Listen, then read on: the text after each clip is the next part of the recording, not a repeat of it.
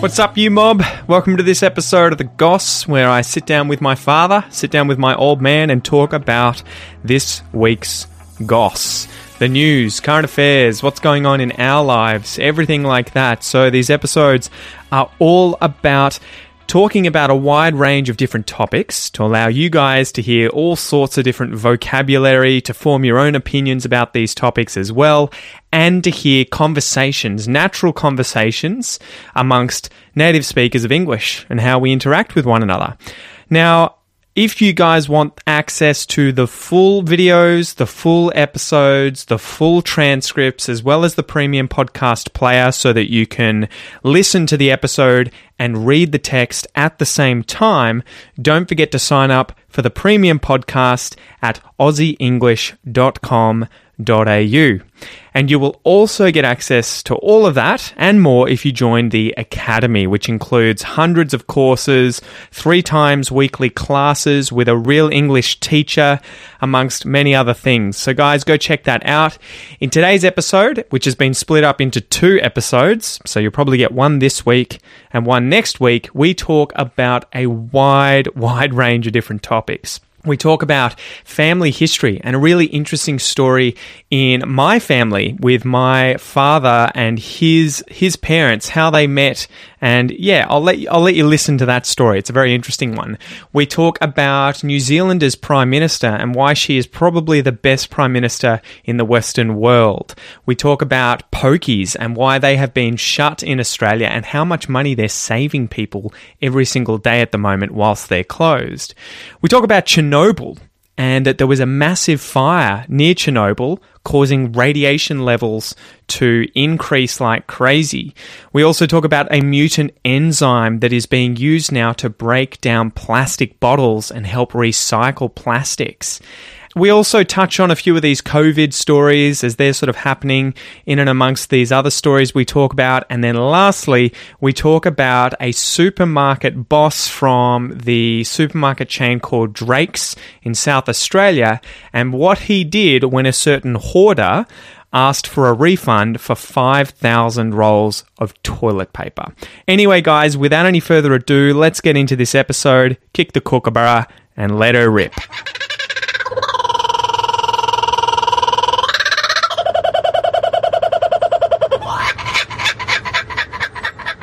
G'day, guys. Welcome to this episode of The Goss. 17. Dad, how you feeling? Yeah, all right, all right. Um, it's been a bit of a weird week, really, but um, just haven't been feeling that good, you know, with the heart and the drugs and things. But you know, okay, but just you know, tired. So uh, all right now though, which is good. And how's lockdown going? You having fun without anyone Oh, else around?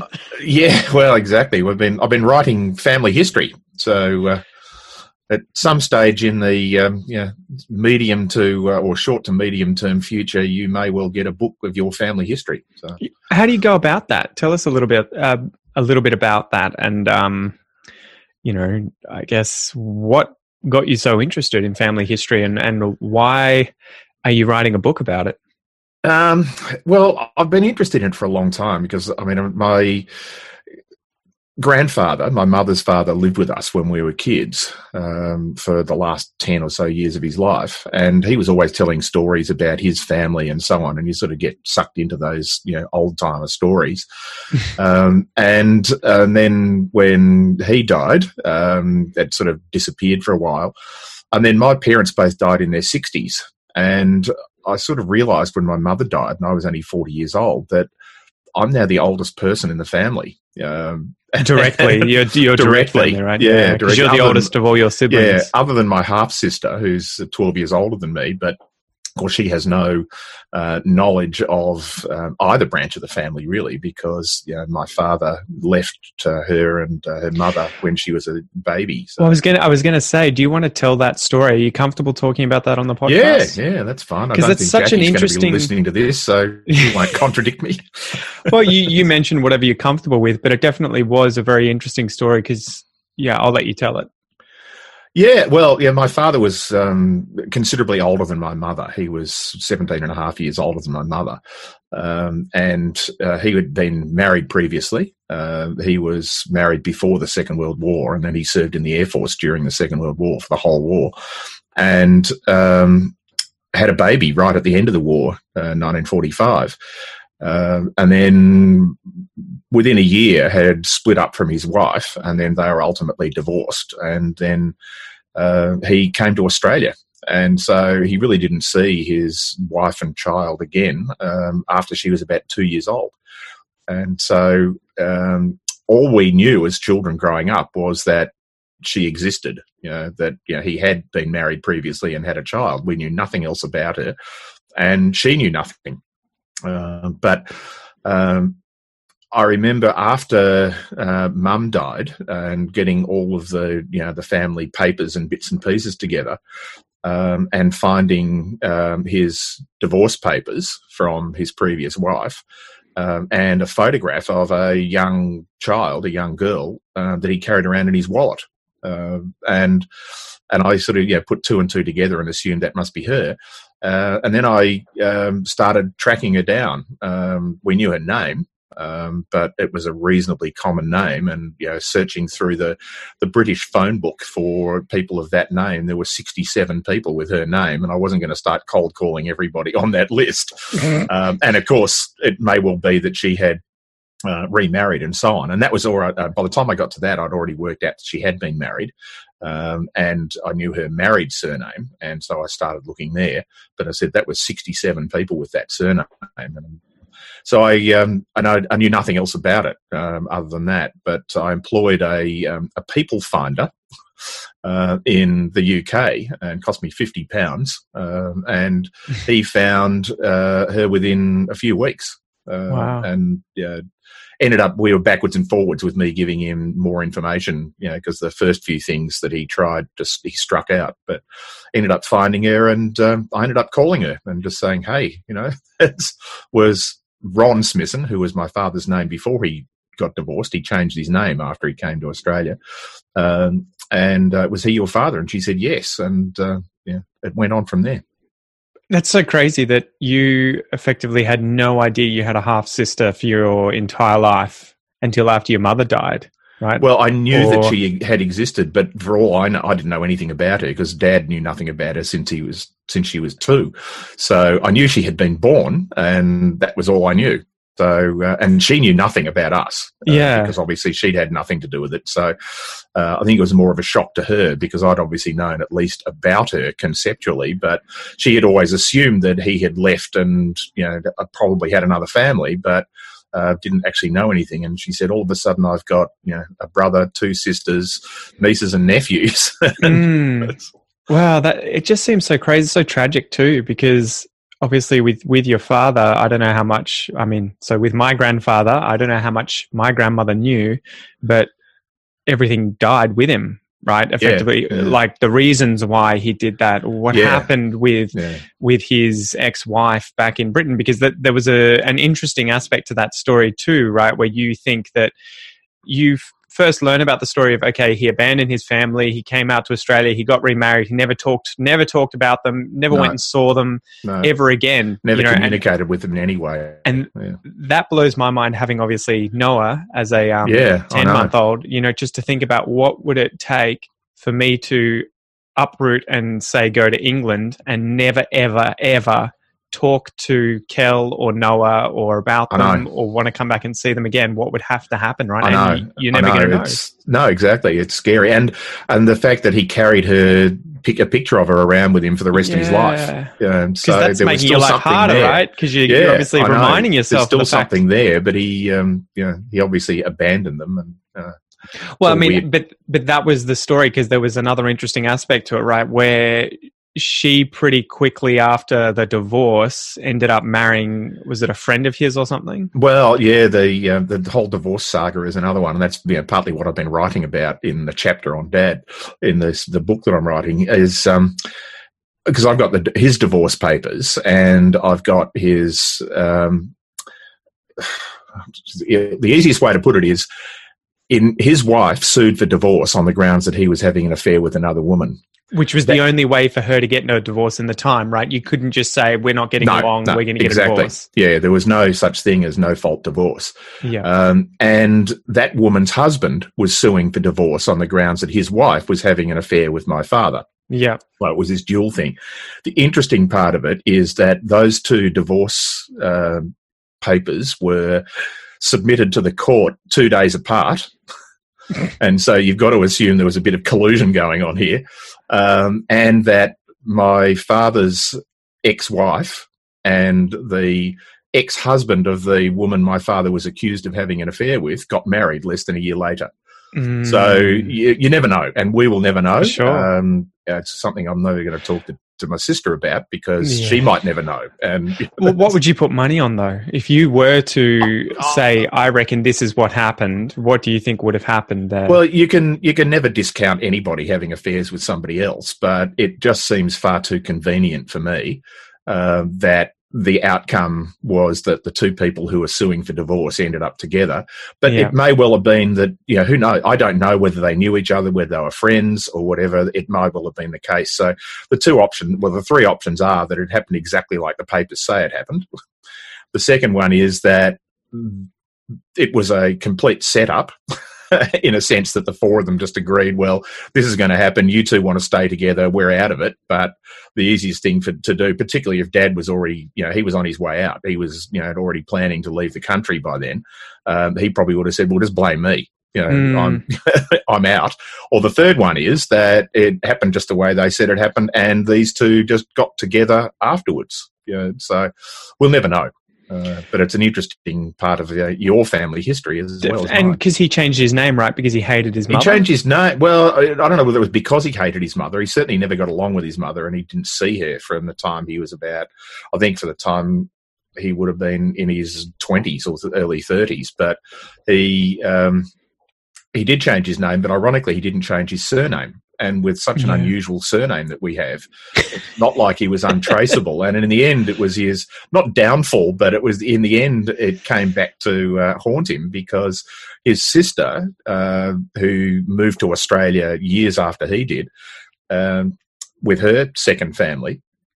Uh, just looked up the Melbourne phone book one day. She didn't live in Melbourne, but she was looking up somebody's name in the Melbourne phone book back in the days when we had phone books uh, and and found a name Smithson. It was the only mm-hmm. one in the Melbourne mm-hmm. phone book, but it wasn't. You know, it was C.J. Smithson, whereas his initials were originally R.E. Smithson. And she just rang, and he yeah. answered the phone, and so they immediately knew each other. So it's so, you know, just if he changed his surname to Smith, nobody would ever have found him. So, do you think a big thing about family history and the reason so many people get sucked into it later in life is because people want to know where they've come from, but also that families, once you go back generations, end up being so big that you're almost always likely to find something interesting, right?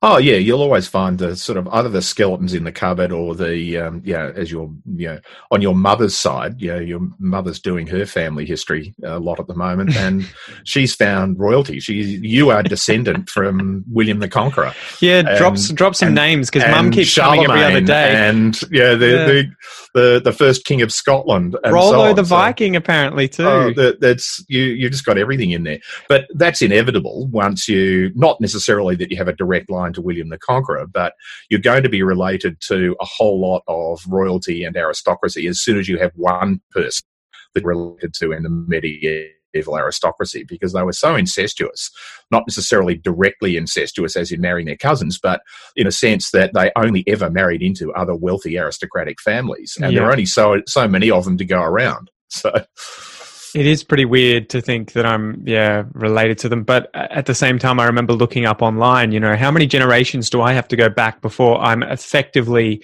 equally related to every single person in that population at the time, right? Yeah, and it's well, something exactly. like only 25, 30 yeah, generations. Well, it's, so. I think you, I think from the top, off the top of my head, you are the 27th cousin to Prince William, who is the second in line for the king. And so, what does that, that, make me? Like billionth in line for the yeah. throne? so, so you know that's yeah, you're right. Yeah, and there will be millions of other people around the world who have uh, who have the same relationship. Mm-hmm. But uh, that's it, is what it is. But the other thing about being interested in family history was um, there's the personal interest of you know what I'm interested in and what I like and what I think about it. But it's also now looking at it saying, well, I wish that my grandparents had written down more about what they knew So this is an opportunity for me to write it, write for my grandchildren, for Noah and Isabel and others as they will come.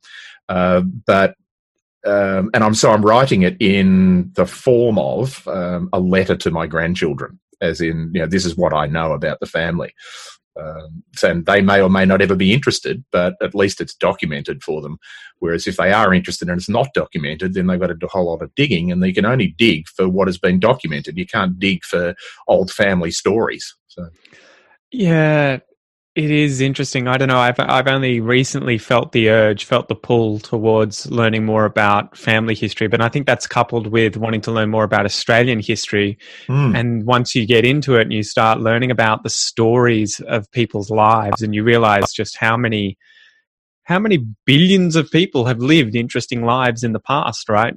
And it's just yeah it's it's funny how it takes you probably past your 30s right before you start really caring about your family's history or about history in general. You don't find many young people who are like yeah i just love early australian history. Yeah or i just want to know about what my great grandparents were doing. Yeah.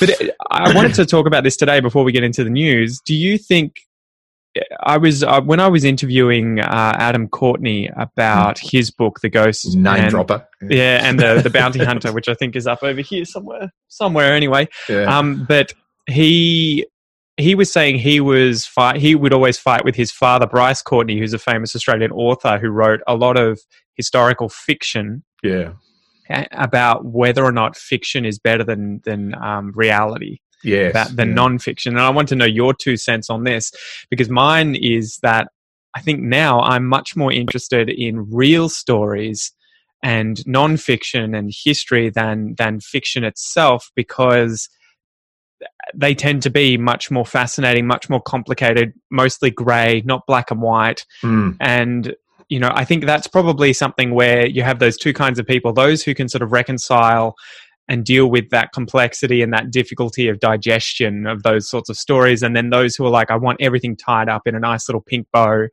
I don't want to be left at the end of a story thinking, what did I just read? Who's bad? Who's good? Questioning myself. I want to know that's the villain, that's the good guy. So, yeah, long long question. But do you think fiction's better than than nonfiction, or vice versa? Look, I I think there's a place for both. Um, some of my favourite Australian stories have come from what I would call faction. And that is people who are writing fiction, but they are incorporating actual events and real people into it. And then, so they're, they're interpreting what was going on at those times, but they're doing it in a fictional mode, as in the primary characters are fictional.